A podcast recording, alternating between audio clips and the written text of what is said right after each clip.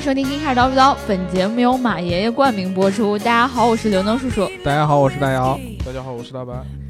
现在呢是晚上北京时间晚上九点二十三分，对，然后我们在忙碌了一天之后，终于有机会聚在一起录这一期节目。今天一天都在外边跑会，然后为了避免让刘能叔叔晚上剁手太强烈了，算了，所以我们就故意让他加班。别呀、你只要不发工资，我就不会剁手很强。我一定会发工资的，发工资不发工资这是不人道的。你别，你今天晚上要没发了，不是又那打不脸怪我了？呀，我我给你把微信记录给你看嘛，对吧？呃，那个，呃，我们今天你这让维姐听到多生气？呃，维姐现在还听我们节目吗？那这可么不忙？嘛，维姐，哎，对，也是维姐现在忙的都没时间分享我们节目了，以前对七期都听的。 对对对，嗯然后我们让花姨听见怎么办？阿姨现在也很忙吧？ 嗯对，现在都是，对吧？嗯我们今天现在是双十一的前夜，嗯，然后，呃，可能有很多小伙伴儿都会守着去购剁车手，但是我很能很难理解这种行为，因为我们群里也有在做淘宝的小伙伴儿嘛。嗯当然，都大家都其实都明白嘛，这种事情不就是我提前抬一抬价，然后到了双十一给你打个折，不就跟原价卖你一样吗？很多上面其实是这个样子，但是还好还还是有一些产品今它是今降价年的。是有那个机制，比如说提前一个月什么价钱锁死啊啊，对或者怎么样的相对好一些。啊对，交一个对定金，然后呢，你在那个十一然后我 月我反正一号的看零了，然点，后我想买东西，我可能连定金都交不起， 好吧然后我就放弃，我就默默的点了个叉，关掉了。我觉得白然老后师卸载了我的淘宝、京东各种天猫。白白老师之前那个事件对你的这个购买力有极大的影响。对，那嘣，心我心心很累，对，就是你不能冲动的消费，因为你对消费完不知道是一种会怎样遭的什么结报果，应？对对不知道对会遭什么报应。啊对嗯 对，然后白老师还说了一件事儿，就说他明天双十一的时候，他要告别我马爷爷。对他为了这个，像这个刘能刚才说这个马爷关注呃这个冠名我们节目，白老师很生气，嗯因为白老师觉得这种就双十一电商所为引什导么你的要冲抢动我消的费爷 嗯爷？是这个双十一引导的这种电商类的这种冲动消费，这个害人入骨啊。对，我要做一行为艺术。对，白白老师明天要发起一个运动，就是在十月十一号当天，不用任何的电子支付形式来购买产品。啊，这个包括从呃我电啊早商早上坐地铁，然后到那个什么吃中饭、早饭、午饭、晚饭，啊，全都是用现金。金。对啊对嗯啊，所以说白老师今天已经准备好了十块钱现金。对，非常明的天厉就害。我一天的指标就十块钱，对，我这个生活也是比较清清贫。不是，关键是因为嗯女老师今天就是专门来了公司一趟，又给我们送了一堆零食。嗯，然后我特估别计感谢你女明老天其实就算没有现金，也是可以我我吃身上得有饱。一百多块钱现金，好吗？大家听见了没？快来抢它呀！它有白老师100多块钱身上现金，快来百多块呀！钱现金，对啊这个是白老师在这月工资发完了以后剩下来的唯一的现金。还没还没了那 个。嗯呃一般白老师都是这个发对工我资以就后先之还前因为这个受害太深，所以说明天一定要抵抗一下。对对对对对对对，所以说呢，大家那个听我们节目一定要记得点赞、打赏和评论。点赞哎呦打赏和对对评对论点赞、打赏和评论。对你看厉害白厉害老师一天厉就害十块钱了，对对吧？以前都是为了刘能，嗯这一次呢，刘能已经不是那么冲动消费了，我然后就嗯双十一我真的是消费不起，对消费不起。对啊，就是你会觉得说，我要么就要等等等半个月，要么 就是很很心累很这种购贵物模式。啊对，那对那个没便宜就多得少，盯着那对个时间的秒表，然后对说对给我们白老师秒杀充现然后金各种，给我们白老师充现金，对给 我们你白老师，你啊给我白老充师拿一个给我充气算了。白老师明天上街，然后脖子上就挂个盆儿，然后说谁能给我点儿现金？对，嗯对我觉得要要钱，然后呢，大家打赏的形式呢，可以说是你找一个这个可以加我的微信，然后转账。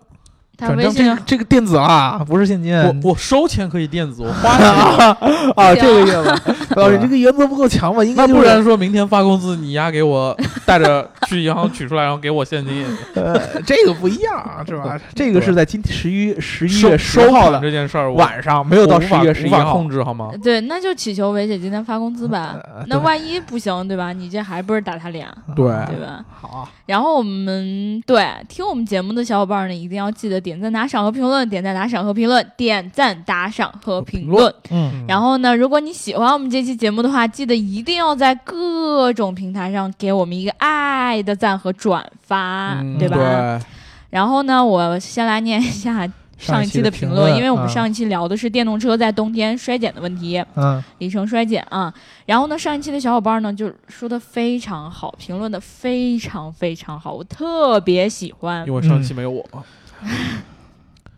有你，大家就不能正经评论了。对嗯对都怪我，这个叫做 Live Coffee 的小伙伴，他说东北小伙伴伤不起呀、嗯昨晚零下十六度接电话，iPhone 直接低温关机了。嗯，确实有这样的问题。这个温度太冷的话，电池的这个供电，它就对它它它它它不出电了，你知道对吧？对对对，人家嗯就把自己锁死了。对对，就但是我们的管管更厉害，我们的管管基本上在零零度左右就可以自动关机。嗯对，他的手机非常牛逼。嗯然后这个叫做英文字母一串，还有一个杠一串儿。他说：“各位大咖有时间可否聊一下通用？作为美国品牌，别克为何在美国见不到，雪佛兰才是主流，国内则反之？还有为何说雪佛兰的个别车是韩国车贴牌？此品牌在国内通用的定位最低端，嗯最底端。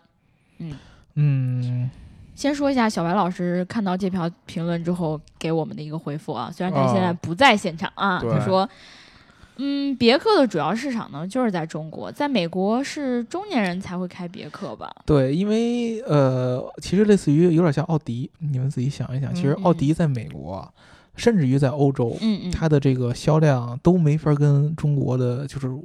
你销量也不合适，就是这种流行程度没法对对跟中国对比啊对。中国，咱们别克，我之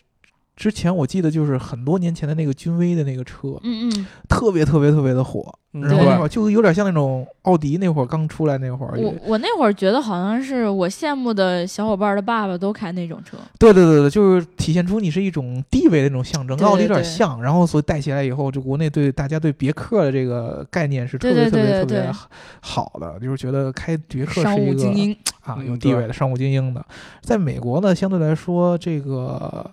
呃通用的这个定位。就是可能家用车大家需求会更大一些，所以嗯说这个雪佛兰明显的它就是处于一个低端、中低端的一个家对用车。对对对对，呃，在美国自然就会更受欢迎一些。然后你说到别克呢，别克在美国有一个事儿特别有意思，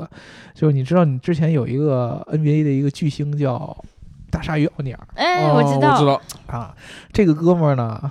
前一段时间入选了名人堂，嗯，对吧？就是跟咱们姚明一块儿入选的。然后嗯呢，他在这个名人堂上说过一句话，就是说曾经别克找我拍过一个广告，我没有答应，他答应了，到现在我才后悔莫及。然后呢，我记得当时那个广告，大家可以有有机会去搜一下那广告，就是他从家门出来，然后上一个别克车，嗯然后说这个别克车空间特别特别大，特别特别舒服。他只你能做 GL 八了吧？对，你知道他的身高七英尺一两米十几啊应该是嗯呃，嗯两米呃将近两两米一八，两米呃，两不到米两米一六，两米一不六到应两该米是二嗯，，对对，不到两米二啊，就是而且他特别特别壮，嗯，对对对啊，，他不像姚姚明高，但是姚明相对来说比较瘦一对点，对对对呃对，奥尼尔是又高然后又壮，嗯，特肌别对，肉块儿的，对，没有肌肉块儿，肥肉啊，对。有好多肥肉 然后看不出肌呢肉，块儿，他就特别轻松的坐到那个别克里边儿，然后就说：“你看这个车空间特别特别大。”然后就开走了。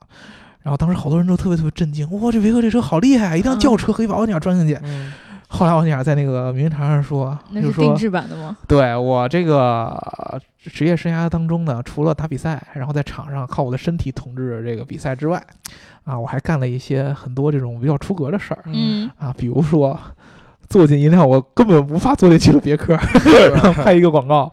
然后当时底下所有人都乐，然后他就说：“他说你能让我拒绝吗？他给我了三百万美金让我去拍这个广 告，对我说你能让我怎么拒绝嘛，对吧？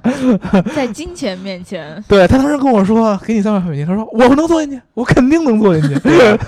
哎，我这样我就想起来，在今年那个北京车易建展联不也吗对啊，对一样的，你看对坐进那个日日验证空间的尼桑的那个什么车对，里最好办法就是让一个根本就坐不进去的人坐进去，对对对对对，阿联可能还好一些，因为阿联毕竟第一个身高没那么也高，是瘦，啊，第二个他也比较瘦，奥尼尔是又高又胖的，确实有点有点过分了。给他对底盘给做坏了嘛，嗯，对其实从而也相相对来说也可以看出，他这个别克确实在美国一般，嗯对对， 一般，花这么大钱啊做广告，然后我来念第三条评论啊，啊这个叫偏偏喜欢你的小伙伴儿，他说衰减还好，买个三百的够用，安全才是问题。这两天又有新闻，特斯拉又烧死人了。嗯前段时间比亚迪不是也有起火的新闻吗？虽然锂电池以前不是说不是有新闻说不够安全，所以大的客车都不让用。嗯路上熄火没事儿，路上起火就被拒了。嗯，这个特斯拉这个新闻我是知道，但是你说那个比亚迪的，我没有没有什么印象了，因为嗯特斯拉这个是我们当时写进日报里了。嗯嗯然后呢，当时我就改了一下吐槽那句话，然后因为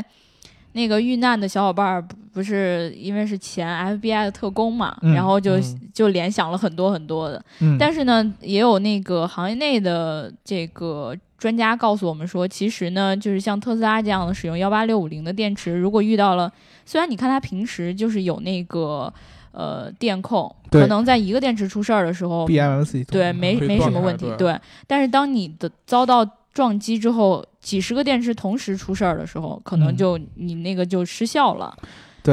而且它这个特斯拉的它这个套系统比较厉害的地方呢，就是它虽然起火，嗯但是它的这套电控系统呢，其实类似于我们之前节目应该有聊过，特别像咱们家里边以前用保的险保险丝丝儿儿，，嗯对，对它每一块电池啊、单独的都会有单独的保险丝，这块嗯电池烧了以后，保险丝就断掉，把这块对啊电池直接给断掉，然后其他对电池组还是还可以可以正常工作的。对，这段时间呢，你这个电池再怎么烧，换电电池再怎么烧，它对其他电池的影响也是慢慢的，不会一下就崩对开。对对对，但你还是是有时间逃离对的。这个时间就是给你逃离的时候，对 哦然后你就逃下调下车，逃下车以后看把着车停到旁旁边，静对静呀看它看烧它起来。烧对，就看是你的车是怎么烧起来的，看你对手机是如何自对自己爆当炸时的。你也感到 庆 幸，还是技术真哦我我没没这个机会，这个对技术真牛逼，然后我的那个人肯定没事儿，嗯然后你再看着这个车烧完以后，你就 结果碰见坐在车里看着烧的， 对，这就跟之前嗯这个钱退款以后手机还会炸掉一样。对，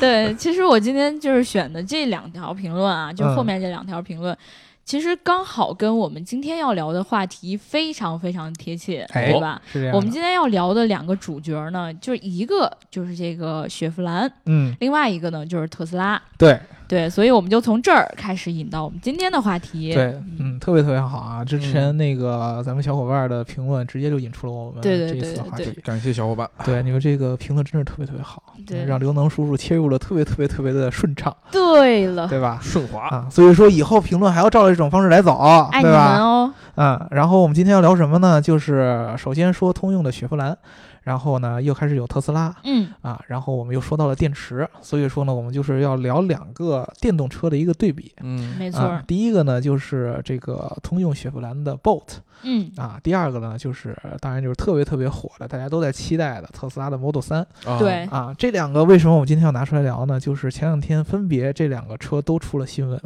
嗯，嗯，第一个是特斯拉的 Model 3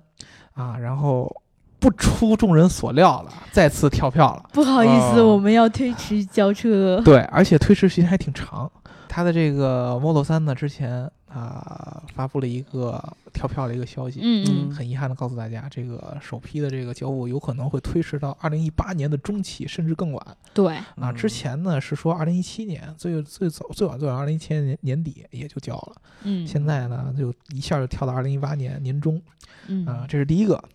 啊，第二个呢，就是这个 Bolt 的新闻，就是通用说了，嗯我们这个 Bolt 会在二零一六年年底准时交付，嗯，对，不会拖。就故意的嘛，他就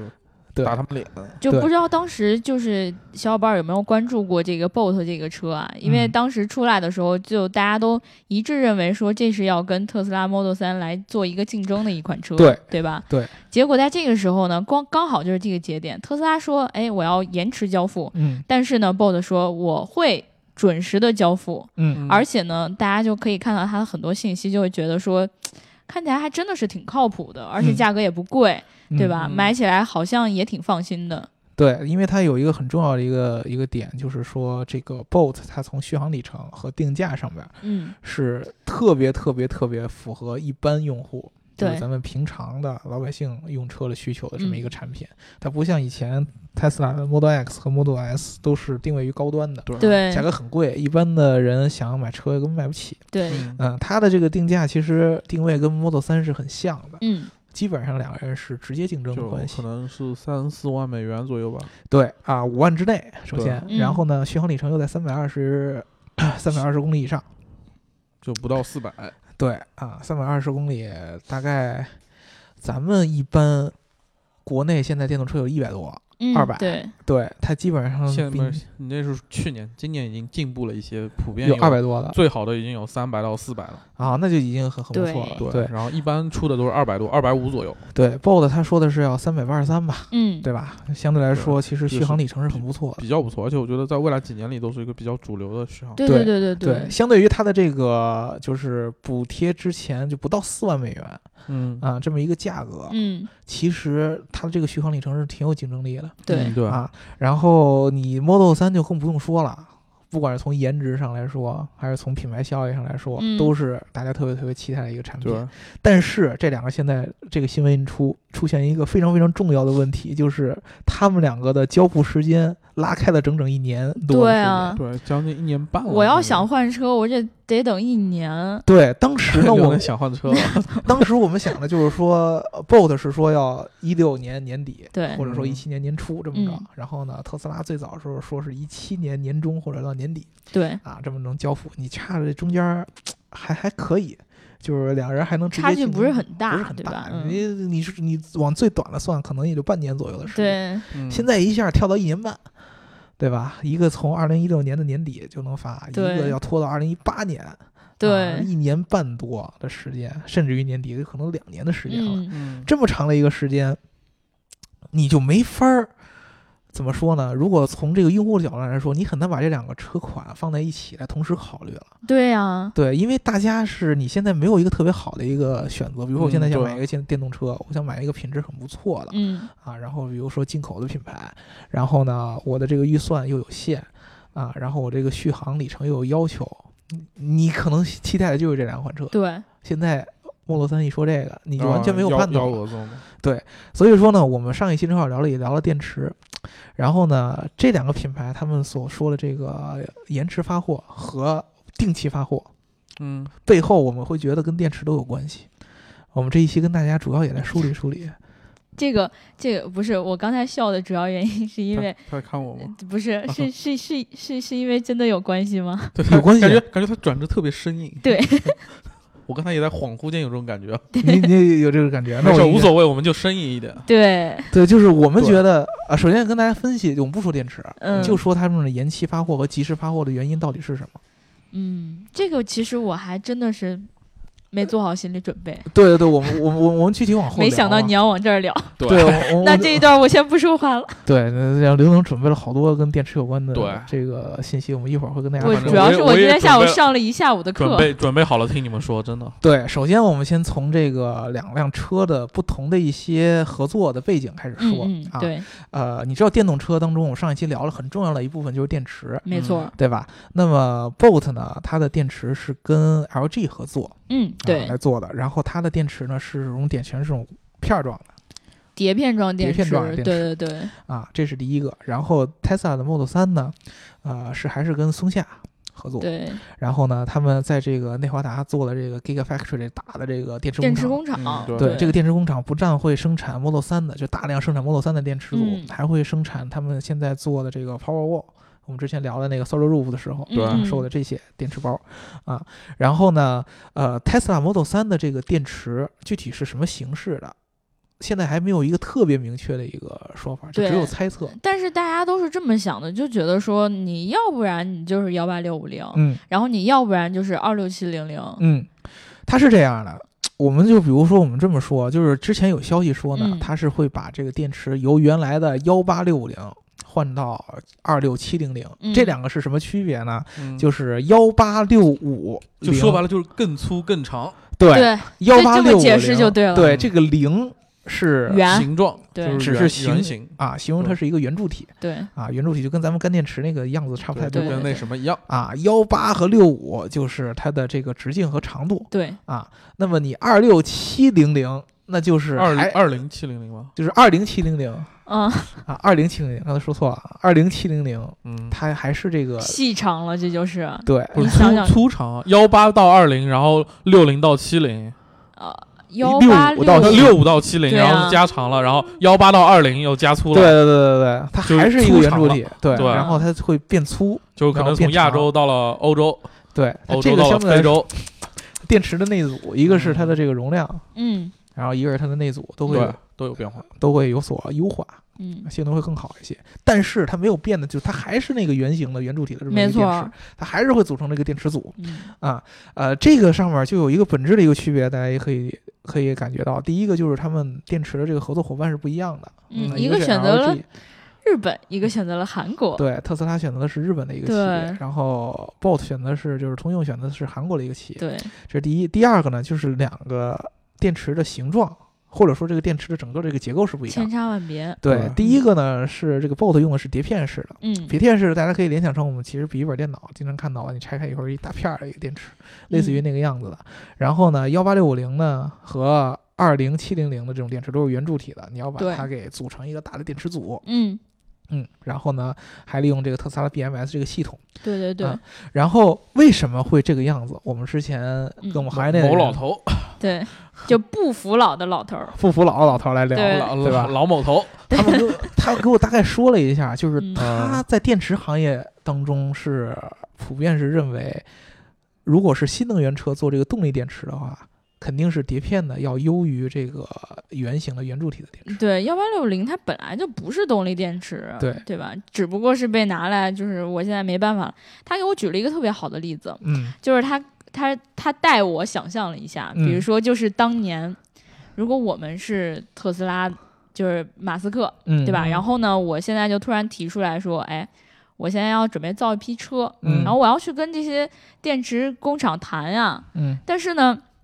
首先呢，我我要的量肯定不会特别大，嗯因为我又没有说一开始全部量产那么多，对吧？嗯我就小批量的。嗯然后呢，我但是而且我我一说我就说，哎，我这个续航要达到四百多呢。嗯然后真的，他他当时就告诉我说，哎，真的，如果是一个电池厂的人听到这样的话，嗯听到第一句我要的不是很多的时候，嗯但我要造汽车，他会先把你打一顿。 嗯完了之后再再到第二句，嗯、我这个电动车呢，希望它的续航是四百多，嗯，又打一 顿，对，再打 一顿，啊，对，因为他就会觉得呃太打不死现我实了，他不嗯对愿意去相信你，他觉得你就是个骗子，对。对吧？对，这个是当时特斯拉在这个创业初期的时候所面临的一个很困难的一个选择，对他啊不得不做的一个一步，就是因为他如果想用碟片电池，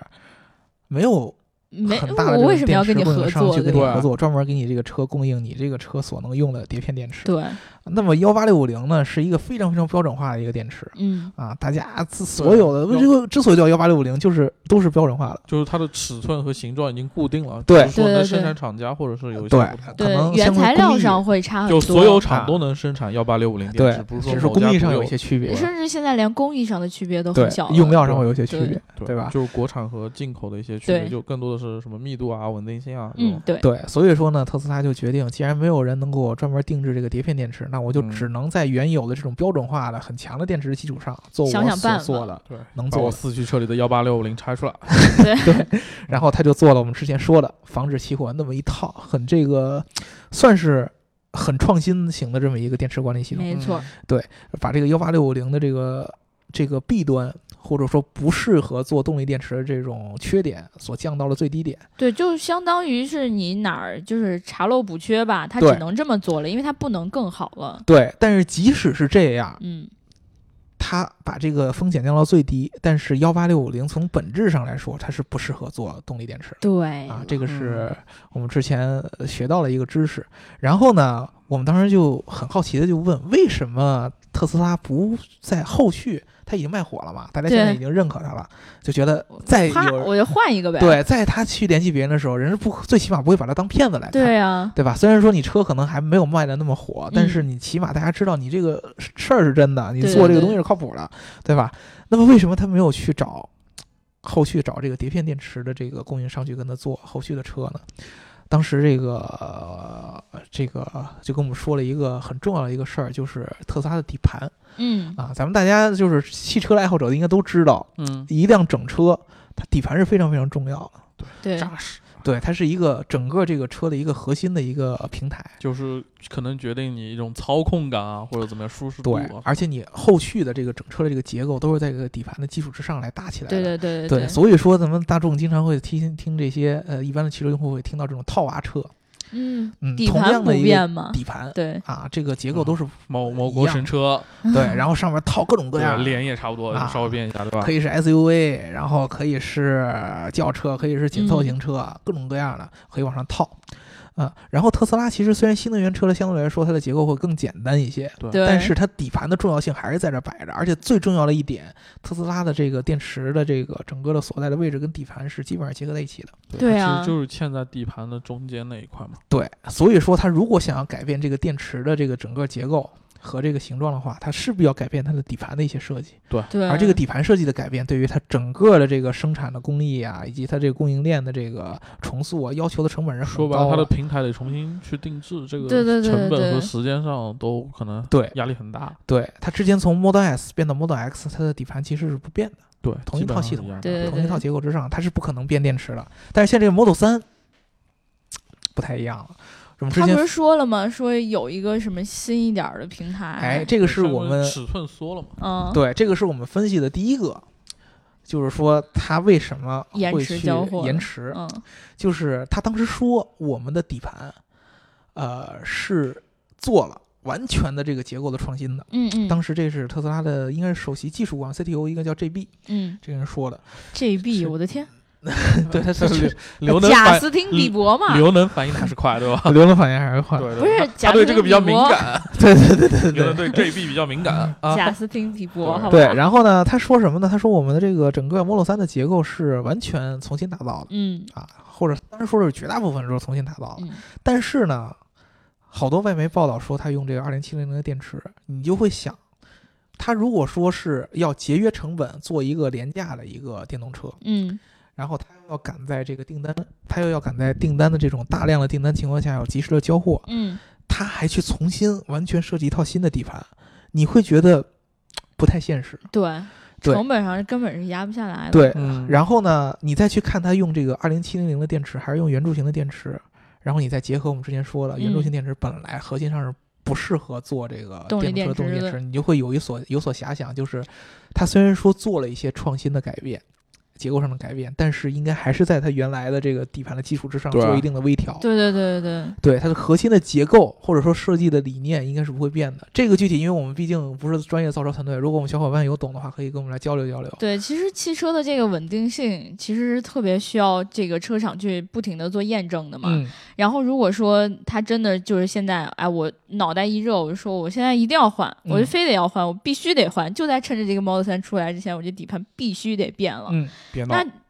求你别闹，对吧？这个时候你，其实其实汽车的稳定性都是有待考证的。对，嗯，其实它在 Model S 上面其实积累了很多的数据，嗯是供它之后再进行进一步的开发的。嗯但是现在呢，如果你抛开那些稳定性说，我现在就得换，嗯，这个时候对于他自己来说，真的是一个特别大的挑战。，对，所以说我其实我觉得这是呃，我们当时说的是第一个点，嗯对吧？第二个点就是说它中间这个刚才这个这个新闻又跳票对，嗯，啊，为什么呢？我觉得就是因为它之前这个车已经拿出来给大家看过一次了嗯，嗯，啊，虽然说不是一个确定的一个量产版，对但是一个原型车也拿出前来两给大天家又看了。出来了一版，对吧？对我个人感觉。这个跳票时间应该是它的电池基本上应该已经确认了，底盘嗯的结构也已经确认了。至于它为什么要跳票，就是我觉得从幺八六五零，像刘东说还说了，换到二零七零零，这上面的一些变化，它的稳定性和它整个的嗯 BMS 系统应该也是要需要重新大的调整。对对对他以前可能想到过，可能有些简单啊，嗯我核心结构没有什么太大的变化，我还原来用那一套就可以了。但是现在这之间一变，可能会出了一些新的问题。所以说，汽车这个东西真的是对对，太嗯复杂了。所以说你就更不要去想说我完全做一套新的底盘，完完全全的嗯嗯按照这种碟片电池是重新做一套新的底盘去做，嗯，这个是相对来说比较困难的。为了自己的安全，我们还是要求一个老平台出来的车吧。对，所以说呢，我觉得特斯拉这一个跳票，我觉得其实是对大家的一些安全负责，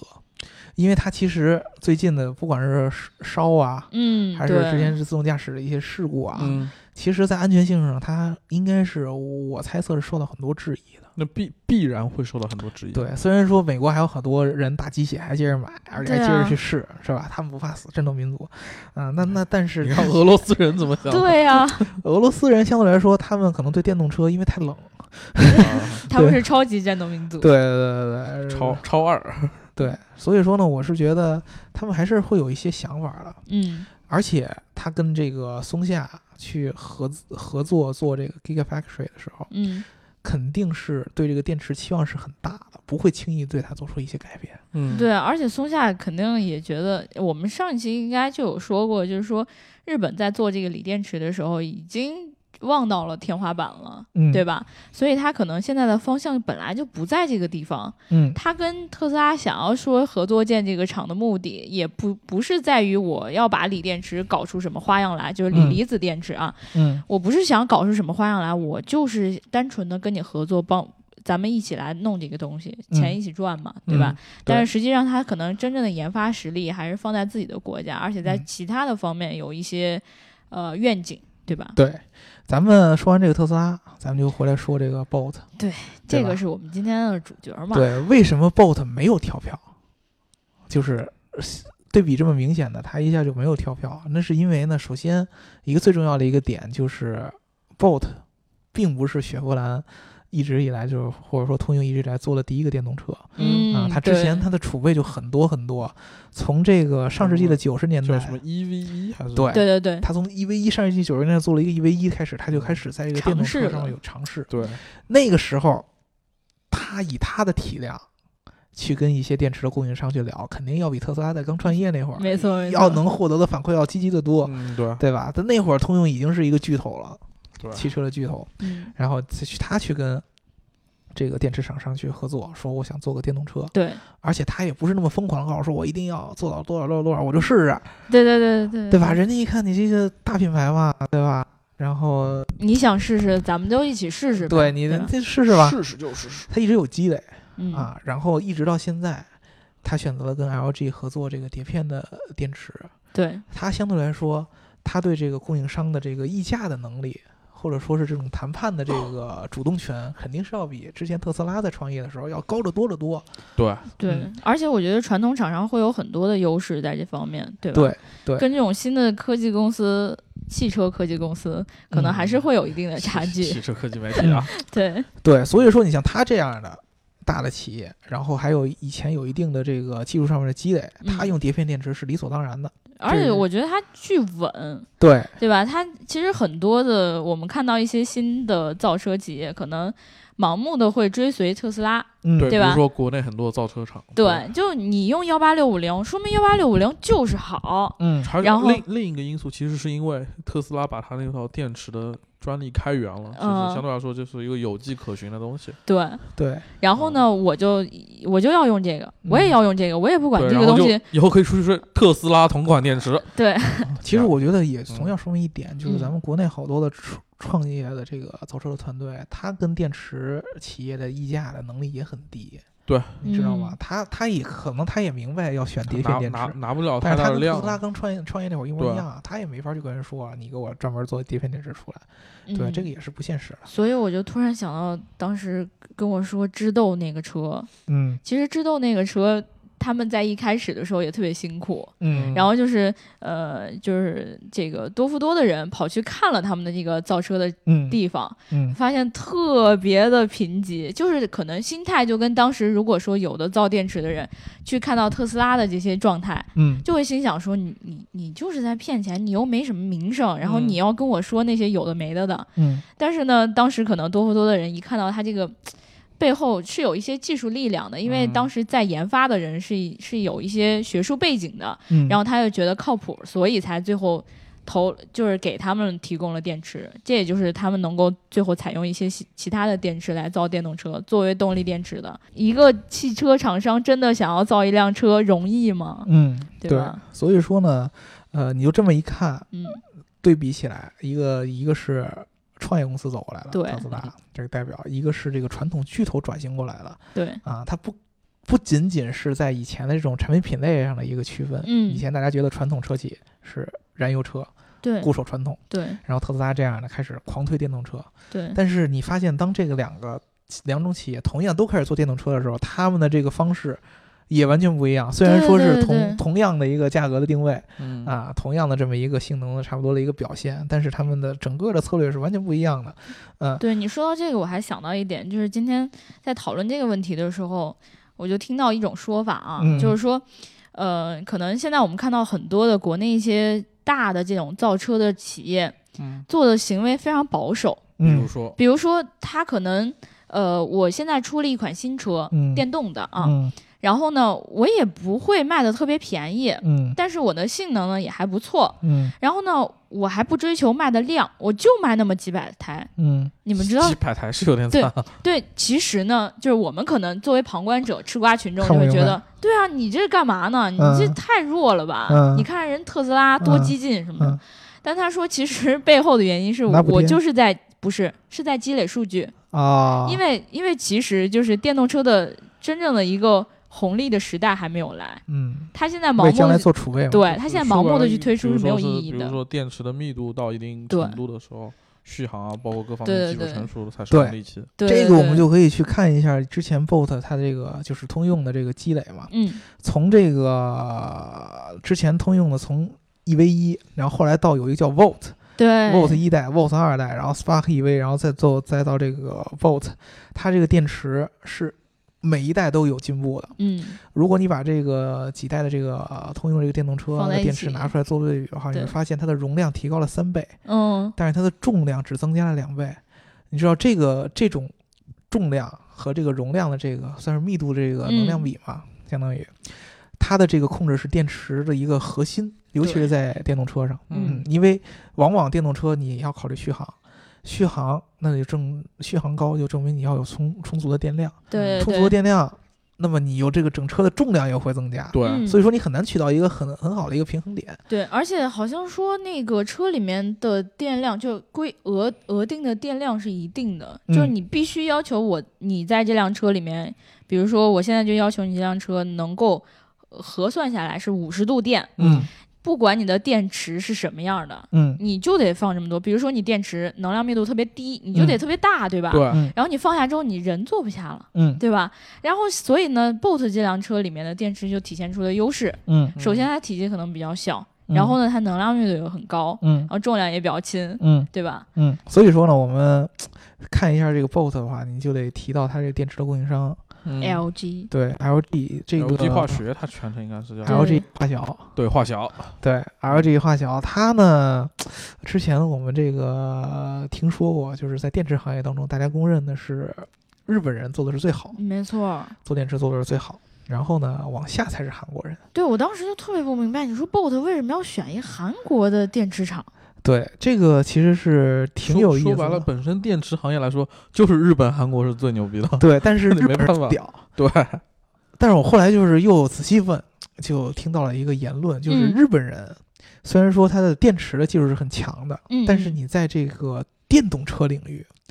它其实对这个电动车这个纯电池的这个应用呢，它是已经看到了一个门门槛，或者说看到了日一个日本本身他们主要还是氢燃料啊，对，混就是动这一不块感冒了。纯电车对在日本本国是不流行的。它已经看到了这个纯电的这个电池，尤其是现在我们说的离子电池的对一对个对，封顶极嗯。限。啊，就是你我们之前上一期聊的这个、呃原理的时候，你就知道这个锂元素已经是最活跃的一个了，对最适合做这个电池，你找不到比它更能效率更高的了。嗯，对吧？对你这大自然中没有这样的元素，除非你你上其他星球上去找，这个太远了，不现实了。所以说，有人看到了这个顶盖儿，他们现在考虑的就是要做锂固体电池和锂对空气电池，好像对，是本来他叫们能源危机感就很强嘛，对啊，对，他肯定会想得更长远一些。但是可能这个韩国这边他的方法不一样嗯啊，韩国他可能相对来说，他觉得这个碟片电池的发展会更好一些，嗯而且他其实从日本人那里学到了很多。碟片电池有关的技术，只不过日本这边他没有去大力的去发展它。嗯，对嗯，对，比如说 LG 当时有一个什么技术叫 Buy Sell 对对对对对。啊、哎，其实我觉得在说这个之前，我必须得说到啊，就是嗯咱们知道 LG 电池，嗯，就是它其实也不温不火的样子， 好、对吧？因为哦我我不知道，因为我们可能听到的时候，经常会想到，比如说日本的电池企业，嗯，然后要么就是韩国三星，然后嗯 I，、然后是 LG，你就会这么想。嗯其实呢，它有一段时间就是做的感觉很就就默默的，嗯然后也不知道在做什么。嗯然后呢，呃，到了它是一一年和一四年，一一年到一四年这段时间啊，嗯它其实在做一件事情，就是做这个我我要选我的技术路线了。啊，对，其实有两条路要选，嗯第一个就是你要么就是跟松下一样，就是那种幺八六五零的电标池，准化的电池，对对对，嗯，你要么就是跟那个日本的一些企业，类似于 NEC，然后嗯还有什么汤浅，嗯然后去做那种碟片电池。嗯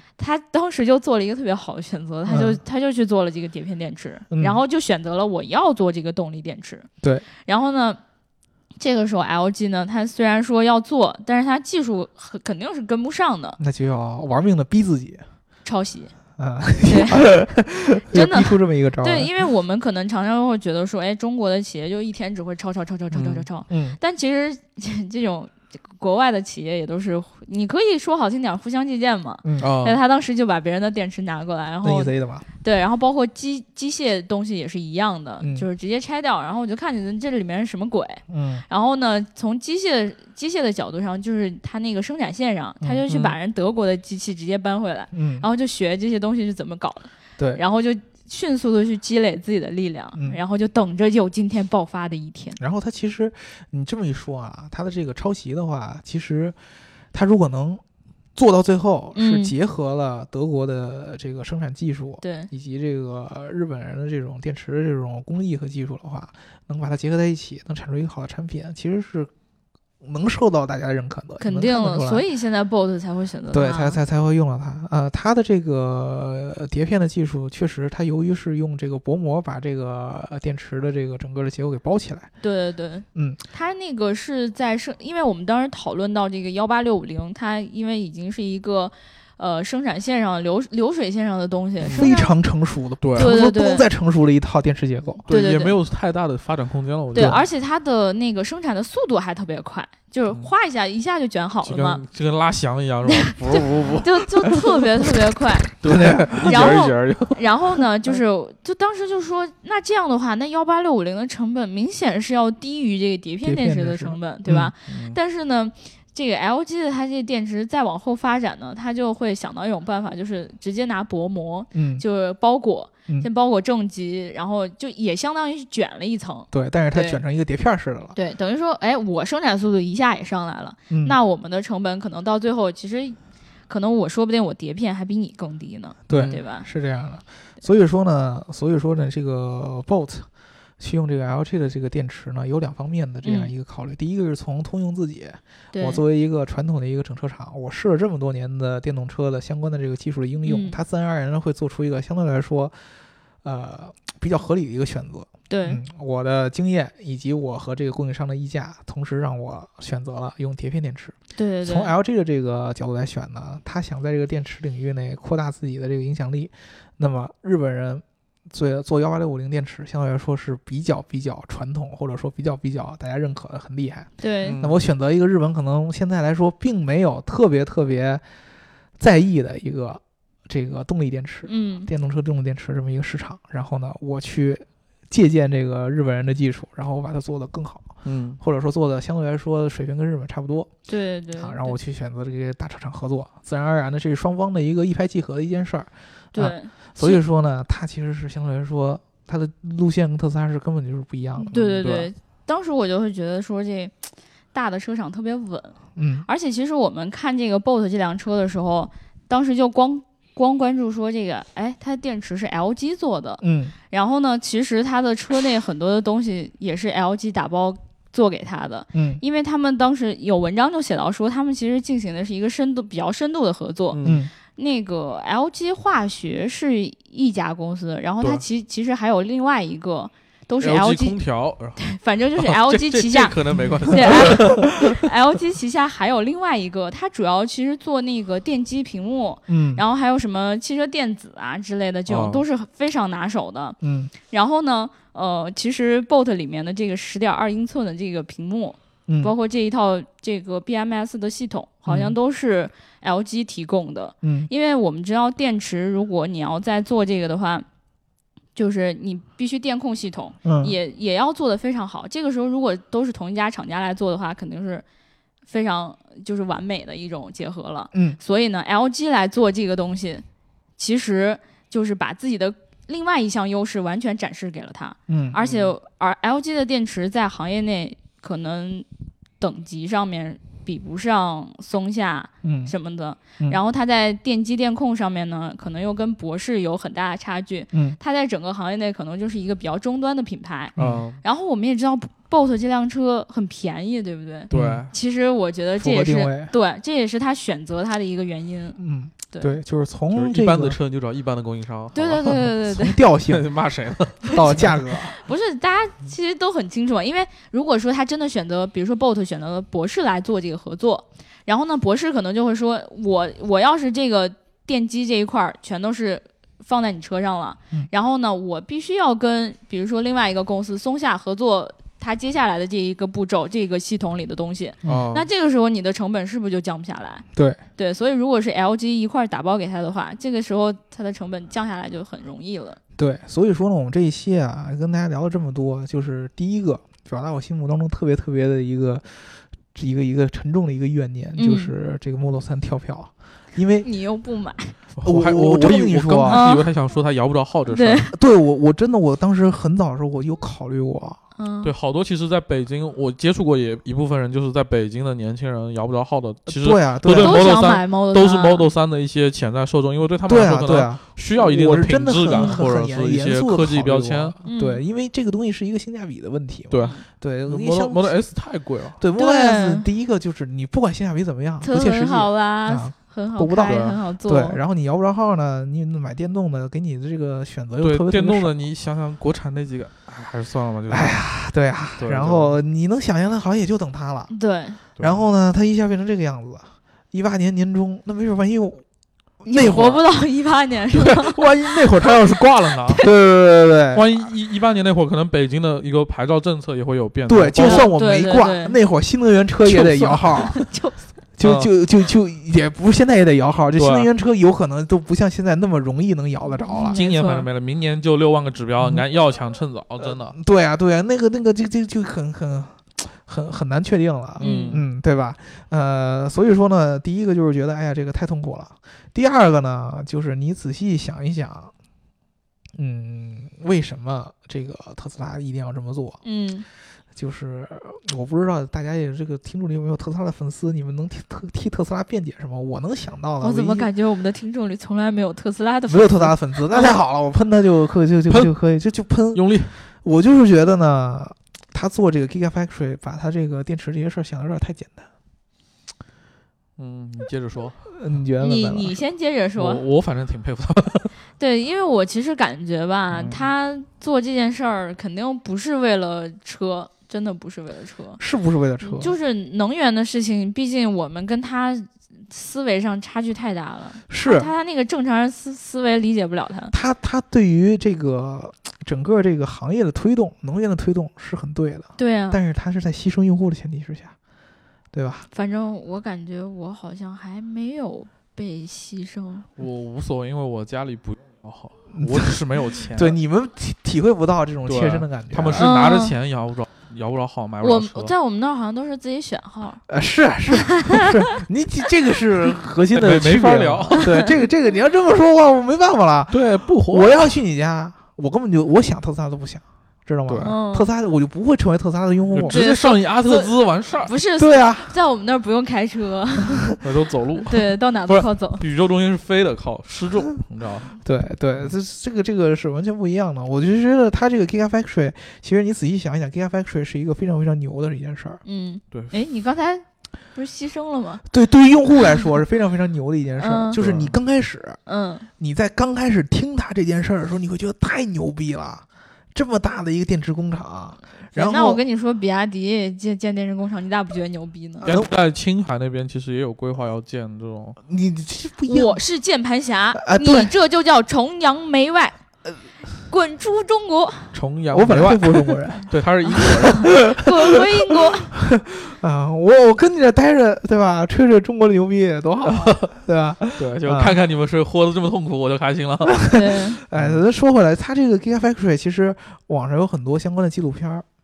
就是对当有那种什么航拍各种滋嗯，对对对对，它的规划的那个面积非常非常非常大了，然后最后出来那个产能也是非常非常高的。对但是呢，你想把它完全建成到它最后那个规模，中间我从供应链上和从它生产技术上，应该是有好多问题要满足，要要去对，它解决。现在其实还在一个建设中，只是一部分投产了嘛。对它现在好像只有百分之十七是对是是前一段的是可以新闻用是的，十七，嗯对现在是不可以确定用的。对它当时那个计划是很理想的情况下，我这个工厂建成，然嗯后产能一下就跟上。对，然后发现电车来不及造了，订单下下来就是电池量量产的太多，各种，然后再往外供应卖给别人，好开心。对它其实有很多的问题要满足对，啊！你第一个车本身的架构呃嗯是不是已经成熟，这是第一。然后你嗯这个电池的生产工艺能不能及时的建完满足，这是第二个。然后同时你这个电池产出了以后，稳定性什么的。可不可以满足？这是第三个，所以还好他跟松下合作了，他要没合作自己做，呃，他他他自己没不可能没这个技术不可能对，自己做啊。心很累吧？对对对，对这么多问题要满足，但但是他给你说了，永远是最理想化的那些东西。对啊，不然怎么骗你钱呢？啊对，所以说呢，大家这个在背后要要理性一点想，发现所以你我就现被在他好骗喜了，欢 bot 啊！ 对你你你感觉被他骗了，你知道我吗我？觉得其实 Bolt 还是一辆蛮不错的车，对对对对对，我所以觉得你说也可以考虑一下，真的。对不错你的为什么不考虑 bot 呢？第一个就是 BOSS 这车啊，从这个尺寸上来说，嗯，它其实是要比 Model 3要小一点点的，但其实是差不太多，小大城市里面小车方便，嗯而且 BOSS 是一个两厢，我还人是家喜欢奥尼尔，尔能做，你不能做，奥尼尔坐的是别克， 不是都是 BOSS 通用的。对啊，奥奥尼尔的通用你不通 用，啊，对，奥尼尔通用，你不通用。奥尼尔是假座，你给我三百万我就买 BOSS。我给你三百万，对你给我我，三你百给我万，三百万，你让我买 BOT，然后你让我一辈子开 BOT，我就可以开 BOT 你给我三百万，我天天睡在 bot 里，好吧，啊、好吧，有意义吗我给你，你们给我三百万，我天天看你俩在 bot 里 睡。啊